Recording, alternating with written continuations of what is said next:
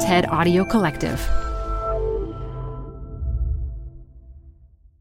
Canva presents stories to keep you up at night. It was an ordinary workday until The Singapore presentation is at 3 a.m. the office was shocked. But That's when we sleep. Maya made it less scary with Canva.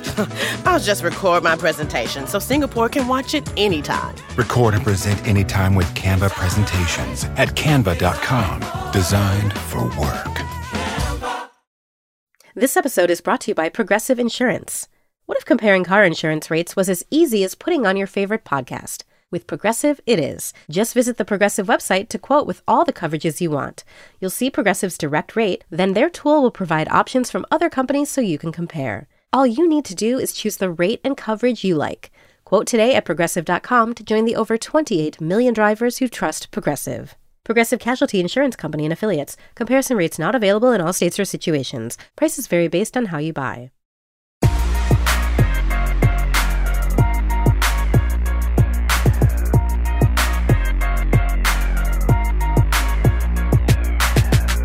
Hi, everyone. You're listening to After Hours. I'm Youngme. And Felix? I'm Mihir. And this is going to be a fun episode, guys, because Mihir, you wanted to talk about your favorite company. Oh my God, don't tell me it's Apple. It's Apple.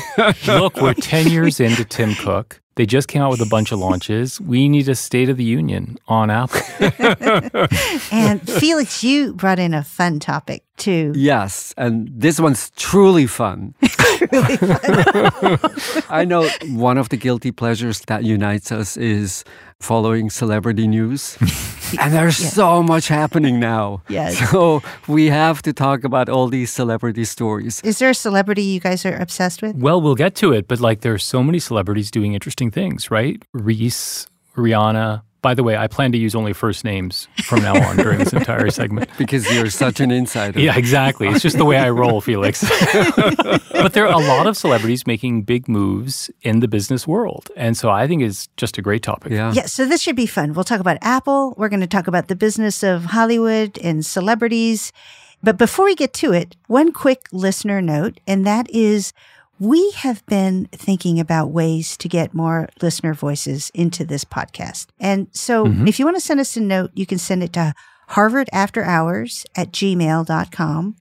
You can certainly send us your thoughts on any of the topics we discuss on this podcast, mm-hmm. but you can also send us other kinds of notes as well. You can send us recommendations. You can send us a note giving us a little sense of how this podcast fits into your life.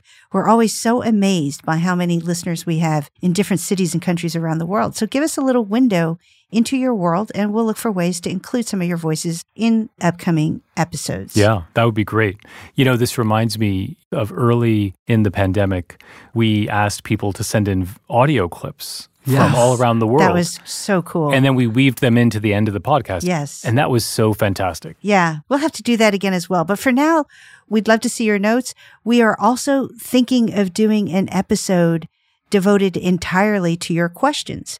So if you have a question, shoot us an email Yeah. and we will try to get to as many of those as we can. Sounds good. Yeah. Okay, so let's jump into the episode.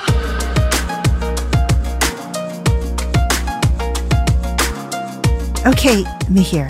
Well, we are 10 years into Tim Cook, and it's an important time to take a look at one of the most important companies in the world. So let's just take a quick inventory of what's happened in the 10 years. But what I really want to know is what you all think. So, first, during his reign, we've seen something like a 5x change in market capitalization. Incredible. It generates cash like you wouldn't believe. In the most recent quarter, revenues were up 35, 40%. So, on the one hand, we have this remarkable machine that just keeps on going and going and going. On the other hand, you have people saying, oh my God, did we just release Apple 13? Like, where is the innovation? This is a company that's run out of gas. So I want to know is this a finely tuned engine that is whirring along as good as ever? Or is it something that's kind of out of gas and broken? One of the most remarkable things about Apple is the continued strength of the iPhone. It is just truly amazing. Mhm. As you pointed out, it's not a new phone. Yeah, the camera is a little better, but it's an old product and it has pretty serious competition across many other producers. In fact, Apple has now globally fallen from rank two to rank three because Xiaomi is now the second largest phone company. Yeah. And on the one hand, all the things that you said are exactly right. This amazing cash generation. And I find actually most interesting that it happens as a result of a dynamics that has very little to do with Apple. I don't know about you, but my last invoice from my carrier offered me $500 to upgrade to a next iPhone. I've heard that some people received offers of up to $700. And on the carrier side, we have this interesting situation that they've invested so much money in 5G. And the short summary is no one cares. so you need to do something to hold on to people. And the good old model of two year contracts is over. And so now what they do is they give you an amazing discount. And then you pay for the new phone in installments from Apple's perspective, what's really beautiful about this is you have a product that's aging and there's someone else who subsidizes it like you wouldn't believe. I mean, what could be better? So, Youngme, I mean, Felix is telling a story which is all this strength that Apple seems to be displaying is really a demonstration of the weakness of the carriers. Is that the whole story at, at Apple, or is there more there to appreciate or to denigrate? Yeah. So I think I disagree a bit with Felix for a couple of reasons. One is if you think about the discount that carriers offer, the reason that's so appealing to consumers is because there is a perception of value. In other words, if they didn't think it was a big deal to have an iPhone, to get a $700 discount on one wouldn't be something that would enable the kind of lock in that you describe. And then the second thing is, is not as if their pricing power is limited to iPhones. Right. In fact, one of the most impressive things they have done is been able to both create and maintain a high willingness to pay across their entire product portfolio. I mean, their latest AirPods cost $250. If you want a new keyboard for your Mac, you're paying $150. It is not easy to maintain that kind of pricing power. And so I think that's quite impressive. Hmm. The other thing I will say is if you think about the Steve Jobs era, that was an era of disruptive innovation and once in a generation kind of creativity. The decade of Tim Cook has been the decade of building out the Apple ecosystem that ties all the pieces together. The heartbeat of the ecosystem is still, of course, the iPhone. The connective tissue is the iOS, the operating system that runs everything from your phone to your Apple Watch. Mm-hmm. And the muscle is the services business, the app store, the subscription. I mean, by the way, do you like this metaphor, guys? Like with the body and the heartbeat? so the reason I think they're very well positioned is if they play their cards right. Number one, I think there are pieces of that ecosystem, in particular the service business, that is still really underdeveloped. Yeah. Number two, there's a lot of space for horizontal expansion into new categories that extend that ecosystem into new devices. And then the final reason, and mm-hmm, maybe we'll mm-hmm. talk about this in a second, I still think there is some very profitable low hanging fruit for Apple to pick whenever they want, although I really hope they don't. This is my sense of this, Youngme, which is for the last 10 years, people have been saying, oh, the innovation engine's done. Tim Cook is not Steve Jobs. And the reality is, none of it mattered, right? Like, none of it really mattered. the franchise itself, it's just banging. And it would be nice to see new innovative products. But you know what? They are doing that in ways that are a little bit under the radar, especially with services. So I don't know. I guess I confess it feels like the same refrain for the last 10 years, which is, nah, they run out of gas. Sometimes I wonder if that's just totally ill conceived. So, Mihir and Felix, what do you guys think are the biggest missteps Apple's making right now? So, this shift from hardware to the services business is just really amazing. And now we had this really remarkable lawsuit of Epic Games against Apple. This is not the final round of the skirmish, of course, but we just heard the judge's ruling a few weeks ago, and no one quite knows what the revenue impact is going to be. But one of the really interesting questions to me is this ability to monetize the services business. Have we seen the peak of this now and it's only going down? Or is it somehow, yeah, I know, but it's more convenient to just buy everything through the App Store and I don't really care as a consumer? And I don't know where I should come out. Yeah. That's where my spotlight is as well on that services revenue. Mm-hmm. One of the things that Apple does that I just cannot get behind is the take rate the company charges developers on the App Store, which can range from 20 to 30%, which means that if you, a consumer, you spend any money on an app, Apple takes as much as 30%. Now, when you build a two-sided platform that delivers that much value to developers and consumers, you should absolutely have the right to charge whatever you want. Yeah. But just because you can doesn't mean you should. In other words, here's what I would liken it to. Imagine if every time you used your bank credit card at a store, the retailer had to give 30% of what you paid to the bank. That would be outrageous. What's not outrageous is the principle of the thing, right? I mean, of mm-hmm. course, the platform should be able to take a fee, but 30%? Mm. I agree with Youngme. Some of the moves on monetization smack. I don't want to say desperation at this level of profitability. That's totally the wrong word. But you know, you're pushing the boundaries. So, for instance, hmm. you created something amazing, but we give you all the visibility. I think charging for visibility, I think that's okay to me. When they then charge for in app purchases, where they really have done nothing, hmm. and you take 30% just because you Too can, much. It's too much. that doesn't feel great. I think the most healthy platforms are not the ones where the platform provider wins. The most healthy platforms are the ones that create win-wins, where everybody wins, which means everybody gets to capture value in a fair way. Mm-hmm. I really have an issue with that. Hmm. I guess I'm a lot more sanguine about this than both of you in the following sense. I don't see this getting a lot of traction, right? Hmm. Is it going to be something where developers say, I no longer play? Mm-hmm. I don't think so. It doesn't feel like it's a threat to the franchise. So while we might like them to reduce those costs, I'm not sure they will. I guess I would spotlight two separate things. One is, you know, they have really chosen a route on privacy that is fascinating and in a very public way have disagreed with a lot of Silicon Valley about the monetization of user information. And I think power to them, A, but what happens over time to that position? Because they've staked out such a high moral ground, almost like a little bit of a snobby moral ground, that it can become untenable, as it has with recent decisions about child pornography. I think Yeah. that's very complicated to maintain that position over time. Yeah. It is so interesting. Mihir, as you put it, Apple is positioning itself as being the privacy player, Right. anti data tracking, anti targeting, which sort of seems to imply that they are anti advertising, which in actuality, they are clearly not. In essence, they are putting themselves in the position to be much more aggressive about building a large advertising business for themselves Right. which could be so profitable, such low hanging fruit. And it's something that would really depress me. You remember that beautiful body metaphor I used earlier? Yeah. With the heartbeat and the connective tissue Yeah. and the muscle. Yeah.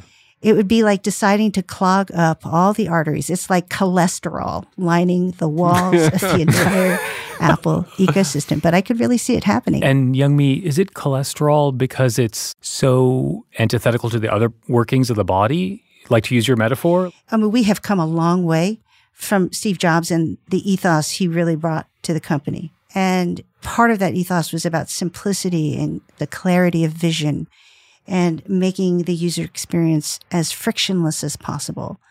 Advertising gets in the way. Hmm. I remember a few years ago beginning to talk about Amazon. And one of the things we all warned our listeners was watch out.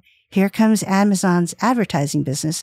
And of course, Sure enough. when you shop Amazon today, you can see with your own eyes how much that business has exploded. Sponsored products completely dominate the Amazon website now. It's just cholesterol. It clogs up everything. But having said that, I really think advertising could very easily become Apple's next 30, 40, 50 billion dollar business. Very, very easily. So I'm calling it now, guys. So one interesting question is, Young Youngme, is your sense that advertising is so annoying because we just don't get it right? We annoy people with products that they're not really interested in. If they were so good at it that you would actually discover useful products, interesting services. Would that trade off go away? So, the closest version of what you're describing, Felix, is the way that Instagram did advertising about a year ago. The advertisements seem to just flow with everything else in your Instagram feed Mm-hmm, in the personalization. So for example, I'm seeing a lot of a lot of golf apparel guys, in my Instagram feed. But I do think Instagram has sort of jumped the shark in the sense that there's too much of it now. Mm-hmm. But that's an example of when they were doing it say a year ago. Yeah. And so, yeah, that's the most optimistic version, but I don't see it playing out that way, Felix. Yeah, This is a yeah. company that is still hungry. They're still hungry. They're taking 30% from their developers. These guys are hungry. Yeah. Yeah. And yeah. when you have a market cap that size, you cannot do small things Yeah. Right. and change the trajectory of the business. Yeah. Right. In other words, you can't be looking around and saying, oh, wow, there's a really great business we can build over there that could be, I don't know, a $2 billion business. That's completely Yeah. uninteresting Yeah. to Apple. Right. That doesn't Yeah. even Right. move the needle. They have to build $100 billion businesses. That's the problem with the AirPod, right? That's the problem with all the small peripherals. It's Right. like they're nice, they're really useful, they just don't move the needle. But they do enhance the ecosystem. They do. And they are kind of additive to the whole sense of customer loyalty. But I think the point is right. At 2.5 trillion market cap, I think the trap is almost that, well, we need to go do vehicles.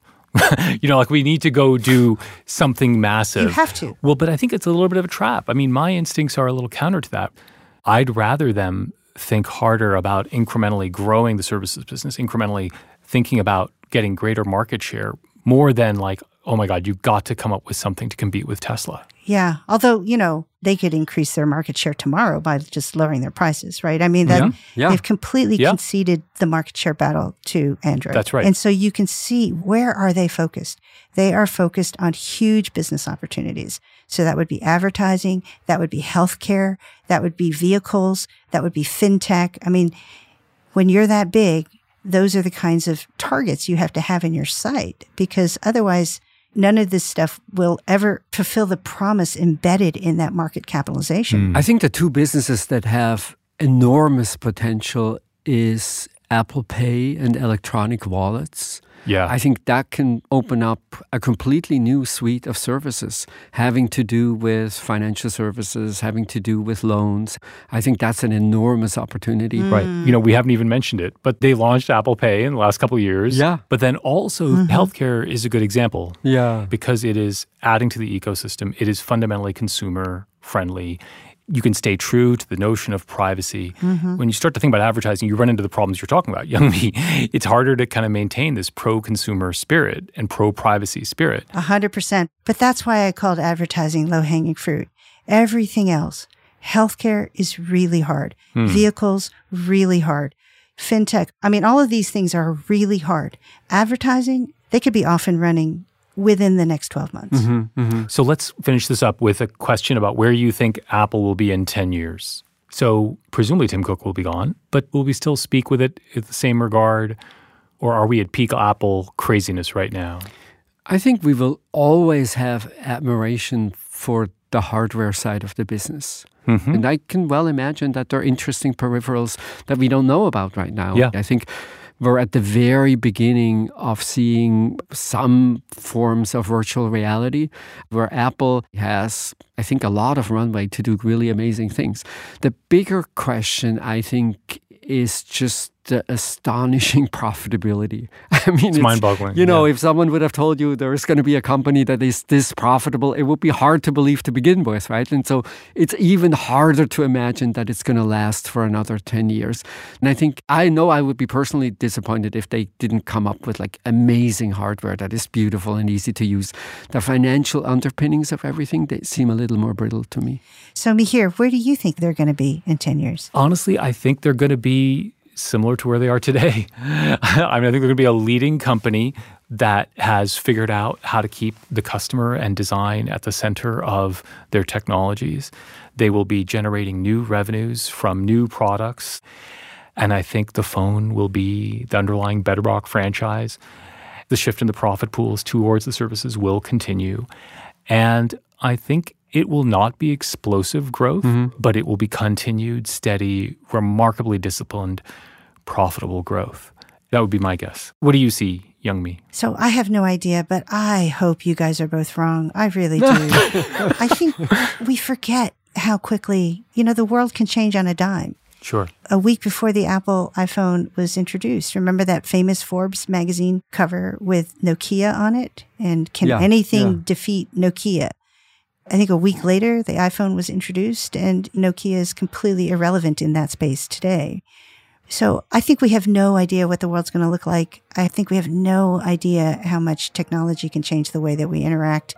And so it's my hope, and this is not my prediction, but it is my hope that between now and then we see radical innovation, disruptive innovation. Mm-hmm, mm-hmm. These are Yeah. very, very mature companies. Mm-hmm. And so I'm ready. I'm ready. Well, I think this is a humbling thing. We don't know what's going to happen, but we just saw two course, very different yeah. visions of what could happen. Mm-hmm. So I say we recommit to talking about Apple in 10 years. What do you say? Yes. Yes.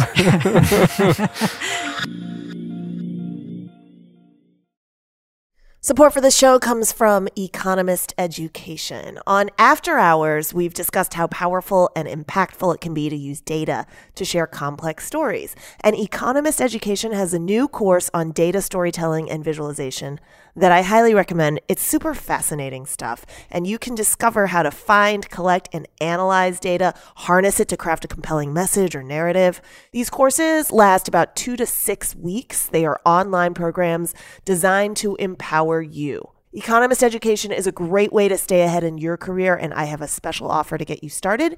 You can get 15% off any course from Economist Education, only available by going to our exclusive URL, education.economist.com slash after hours and enter my promo code after hours at registration. This offer ends on March 31st, so don't wait. For 15% off, go now to education.economist.com slash after hours and use promo code after hours at registration. If there's a surefire way to wake up feeling fresh after a night of enjoying alcohol, it's with ZBiotics.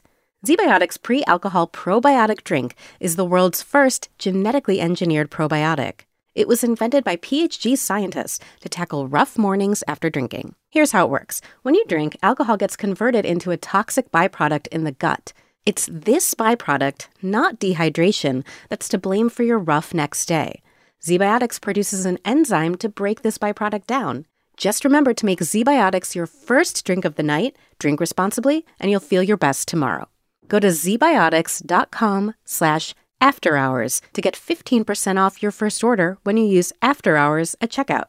ZBiotics is backed with 100% money back guarantee, so if you're unsatisfied for any reason, they'll refund your money, no questions asked. Remember to head to zbiotics.com slash after hours and use the code after hours at checkout for 15% off. Thank you, ZBiotics, for sponsoring this episode and our good times.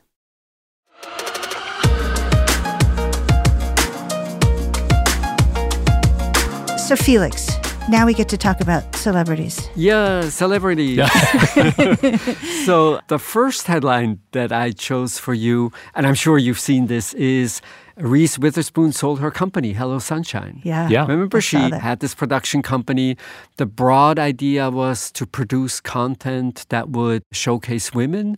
And now she sold it for the amazing sum of $900 million to a company that doesn't have a name yet, but it's backed by Blackstone. What did you make of that transaction? Yeah, so I have to say, I think it's completely fascinating. And I think what it tells you is maybe two or three things. First, it is about talent taking over the reins of power and exerting themselves in interesting new ways. Uh-huh.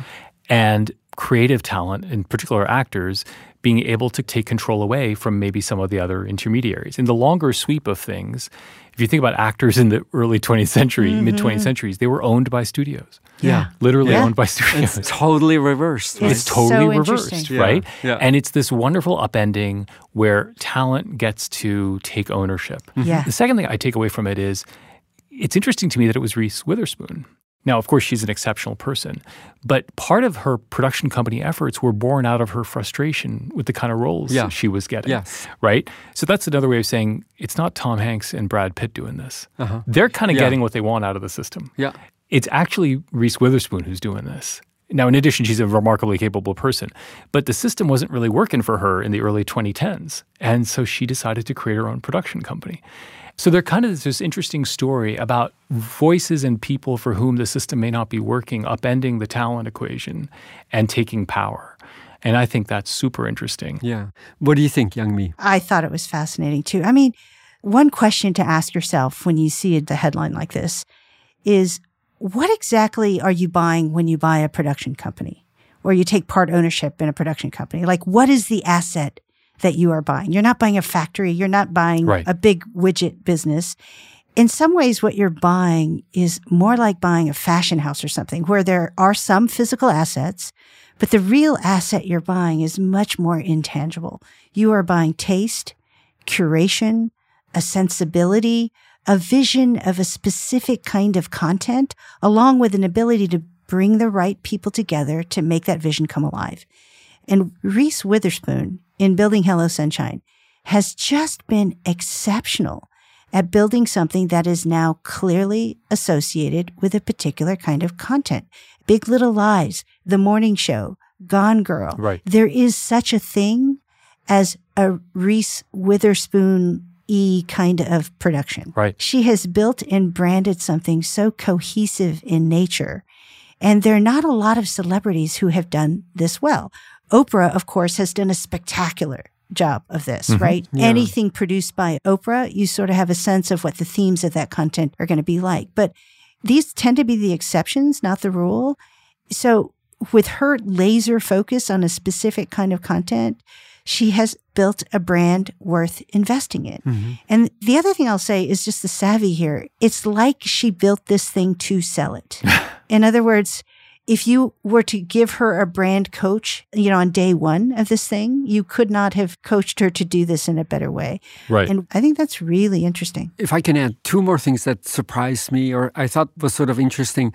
I mean, this would not be possible if it wasn't for the context of the streaming wars, hmm. where mm-hmm. Netflix and Amazon and HBO and everybody's just incredibly hungry. You know, in an environment where there's so much demand for content, mm-hmm. this deal is probably not that risky. This mm-hmm. is, I think, what's kind of going on more generally in the market, Felix, which is your point about the streaming wars is exactly right. One way to interpret this is power shifting to talent because you have competition amongst the platforms yeah. of Netflix and Disney and everyone else. And then who ends up winning in that game? And the answer is maybe not Netflix, but it's Reese Witherspoon who's going to end up winning. And in this case, Blackstone. And that's certainly what Blackstone's betting on, Yeah. which is those dynamics in the streaming wars more than anything else. Yeah. Yeah. And then, of course, the other big news that you saw is Rihanna is a billionaire. 33 years old, I think. I love And Rihanna. a billionaire. We had a whole episode. What was it? Last season, the season before About on the Yeah. Fenty shades Beauty. Fenty, yes, yes. that was fun. Yeah. And now look at her. She's a star. Look, I think it's remarkable, and it speaks to the same thing that happened with Reese Witherspoon, which is she found a way to capture who she was and get it reified into a property and own it. you know, as your point, a Youngme on Reese Witherspoon, which is you know what a Reese Witherspoon property is. And with Rihanna, she took her personality and her attitude and she created a whole product line about it. And oh, by the way, in the background, of course, is just huge unmet demand for the kinds of things she was doing with her foundations that mm-hmm. people really, really appreciated. So, this combination of super savvy marketing where you capture the personality, which is very distinctive and true and authentic with, Yeah. I think, Rihanna and Yeah. with Reese Witherspoon. And then you see this remarkable unmet demand. And then the last and the best piece is they remember that they have to own it. and you know, in yeah. general, it's happening everywhere, which is people are saying, do I want income or do I want ownership? Right. So Brad Pitt's doing endorsement deals around the world and he's making coin from like endorsing DeLonghi coffee. But Rihanna's owning something. and that is, I think, really, really exciting. Different, yeah. Here, I think that the distinction you made between earning income and owning something, that's the big unlock here that celebrities are really gravitating toward. If you think about it, today, the way celebrities can monetize their celebrity now has so many different levels. So Right. the first level, the simplest level is the Brad Pitt example that you get, just endorsements, advertisement. Mm-hmm. The second level is product line affiliation. Mm-hmm. So think of the Air Jordan mm-hmm, product mm-hmm. line Right. that Nike Inside sells. Nike. Now you have this third level where you launch your own company. So George Clooney has a tequila company called Casamigos that Yeah. he sold for a billion dollars to Diageo. Yeah. He doesn't have any particular expertise in tequila, I don't think, other than perhaps being an avid consumer, but he has star power. But I do think the apex level now, the hardest level, is creating a multidimensional enterprise that is truly a reflection of your multidimensionality as a creative person, as a curator of culture. Mm-hmm, mm-hmm, mm-hmm. So this is what Rihanna is doing with Fenty Beauty, with Savage X, her most recent launch. I think this is what Kanye does. So Kanye is his music. He's got the Yeezy collection. He has his collaborations. And so when you see this kind of horizontal expansion into fashion, into art, into collectibles, into music, into video, and you see these celebrities creating and owning these multidimensional enterprises, I think that's the apex level. By the way, the GOAT, the pioneer of all of this, Kim Kardashian. Yeah, yes. Of course. What I find so interesting about the Rihanna story is to your earlier point about authenticity and the reflection of who she truly is as a person and as an artist, it then shows the kinds of businesses that work and the kinds of businesses that Right. don't work. So Fenty Beauty, huge success. That move really spoke to people who saw themselves reflected in what she was trying to do. Savage X, the lingerie line, it's early days, obviously, but so far Yeah. with the significant range in the sizes that she offers, expressions of sensuality, that is really her. Yep. And then interestingly, Fenty Fashion, which wasn't an instantaneous success. it's on pause now, too, right? It's on pause now. It's a little unclear Mhm, what the the, future future, is. Yep. And so, what I find fascinating is you probably learn as a star sort of what are the kinds of things you can do really well, where authenticity Mm. still leads you, where people recognize, oh, yes, this is Rihanna, this is what she cares about, this is what she stands for. And then maybe the reach to high fashion was just too much. Yeah. The thing that I really just love about this story is that she is in that position now of being able to flex her creative muscles across multiple spaces. And as you put it, Felix, some of the stuff works better than others, mm-hmm. which is fine for any Yes, creative course. person. Of course, you're not going to hit every time.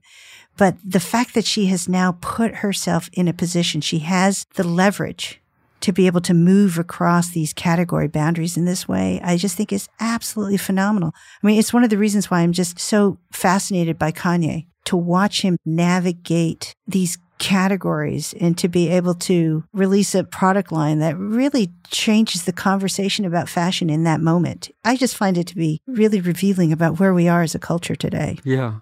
Speaking of leverage, Scarlett Johansson Oh, another star suing Disney. Huh? for a hundred million dollars. Yeah. What did you think? What was your response? Is she out of her mind? So this sort of the flip side to this, right? The Scarlett Johansson story is the old world story Right. of I'm an actor, I expect to get paid, and hmm. I expect to get paid the old fashioned way, which is I'm going to get some kind of income associated with appearing in a movie, and then I'm going to get some kind of cut of the back end.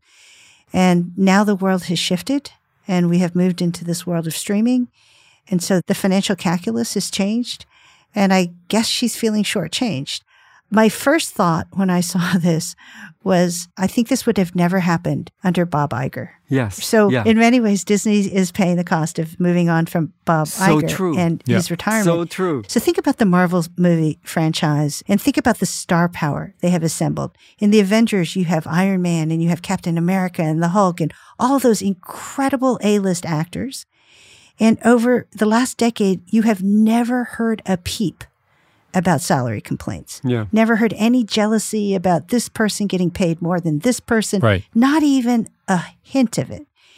And one of the things that makes running a company like Disney different than running a company like, I don't know, GM is that you not only have to run the business operationally and be a strategist, but you also have to manage really difficult relationships. And the guy they have in there now, hmm. Bob Chapek, mm-hmm. He has a reputation as being an operator, but absolutely not a relationship person. And as a result, you end up with having these very public schisms with some of your most valuable talent. Yeah. Yeah. Yeah. I totally agree. It's the Disney part that is so fascinating. Yeah. And I think it reflects the choice of Bob Chapek, someone who made huge contributions to Disney parks. Which is just a completely different business. Completely And different. that's not the business where you have to have dinner with celebrities every night. And what I find interesting as we talk about the shift of power towards individuals, the shift of power towards celebrities, what Bob Iger did so well, of course, you would think that the company knows that this is even more important in the future.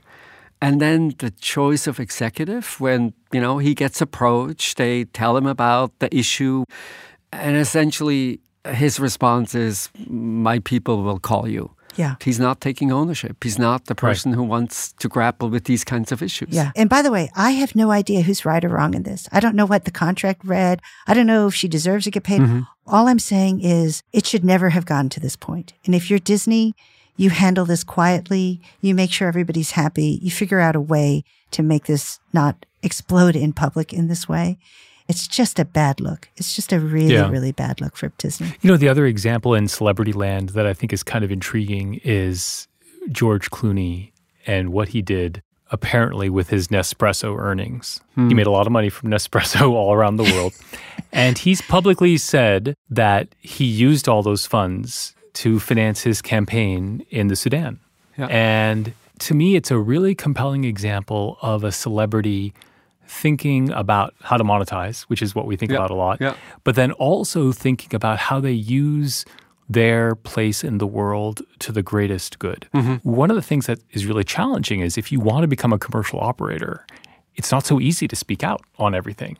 And so, what Clooney has figured out to do, and to some degree, mm. Rihanna, they're maintaining their place in the world and they're maintaining their voice and they're finding a way to both be commercially very successful, meaning monetize their celebrity, but also use it to fuel a broader agenda. And I think that's the apex apex, mm. right? Which is mm. it's not just like I figured out how to monetize and commercialize, but I don't sacrifice myself in that process and I figure out a way to Yeah. impact the world in a really interesting way. Hmm. And then, of course, if it works really well, it reflects again on your own brand. And now you're this person who's not only an actor, but you Exactly. also save a country or two. Yeah. So that becomes self reinforcing when it works well. It's remarkable in the case of Rihanna, also, when you think about how long she has not had a music album. Hmm. It's like much bigger now than just a famous Yeah. musician. Yeah. Yeah.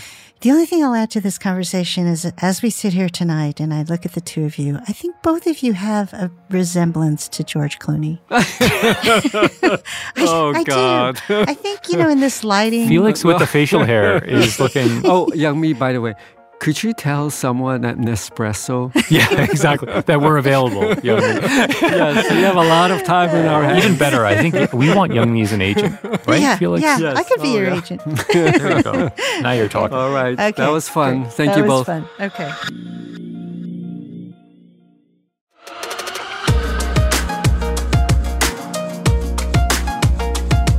Okay, so picks. You guys have recommendations? I do, yes.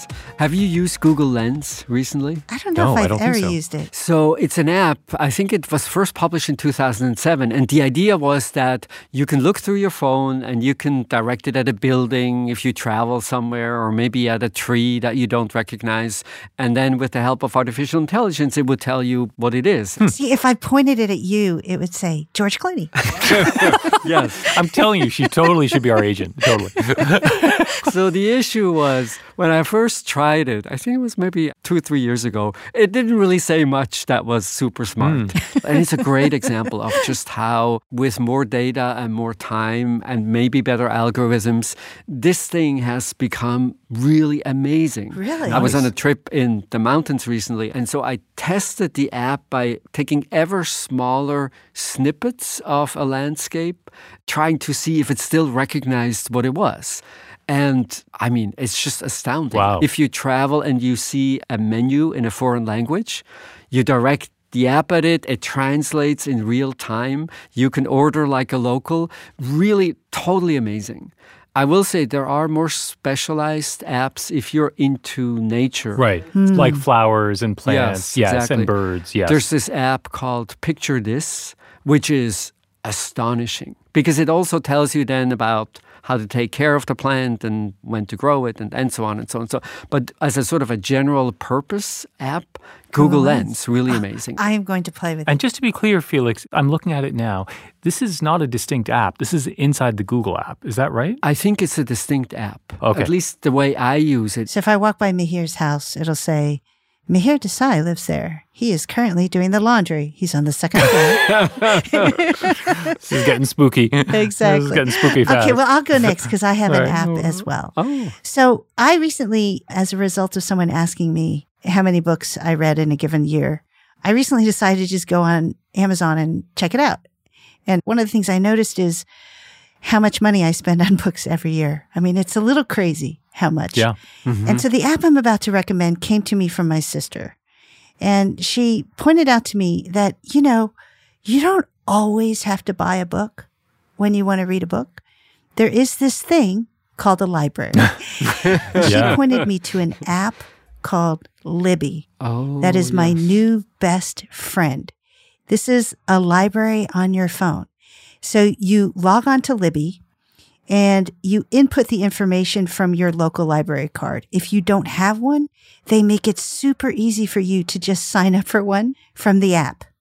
So I did it. And like within, I don't know, 10 minutes, I had a library card from the Boston Public Library and I was in the app. And then just like any app, you search for books.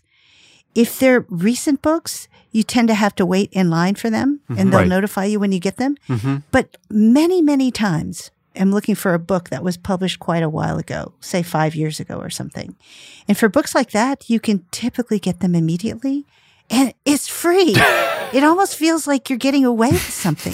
it's kind of remarkable, right, Youngme? I mean, libraries have innovated tremendously on these margins, It's right? I learned about this because of my kids, because for a while I was getting worried. I hmm. was like, what's going on? Like, why aren't you pestering me about buying books? You're always pestering me about buying books. and then what do I realize?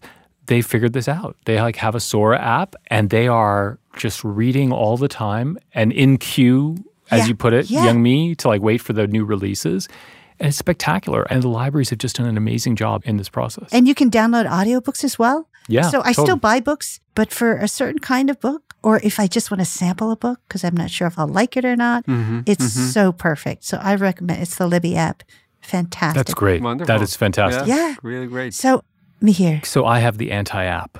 Oh no. So, you know, when you're a finance professor, you have people come and ask you, like, oh my God, what should you do about X or Y or Z?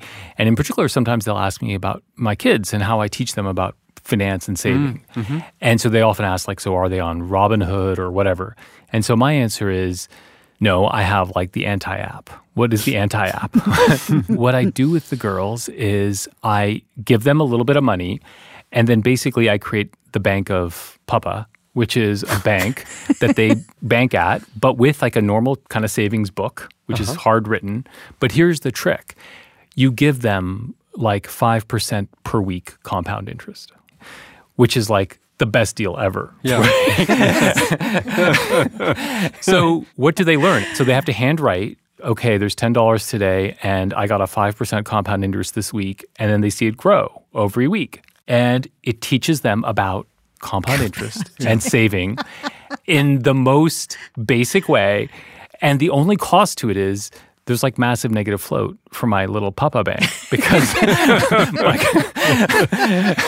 but here's the beauty in a non technological way, you're teaching them about saving and about the power of compounding. And you just have to take the negative float as part of it. but having them write it down in a book helps with math, helps with savings, and helps with the idea of compounding, which I just think is an incredibly Beautiful. important idea, I which is it. unavailable to people in today's world because of zero rates. Yeah. yes. And so you just got to substitute yourself for the pricing of risk and everything else and just be the bank and give your kids a massive negative float. So that's my recommendation. I think you need to think about that negative float just part of the cost of parenting. there you go. It's just part of the joy. It's all part of the yeah, bundle. exactly. anyway, okay. Those are great recommendations. We are running out of time and it's getting late. So thanks, guys. Thanks everyone for listening. That's it for tonight. This is After Hours from the TED Audio Collective.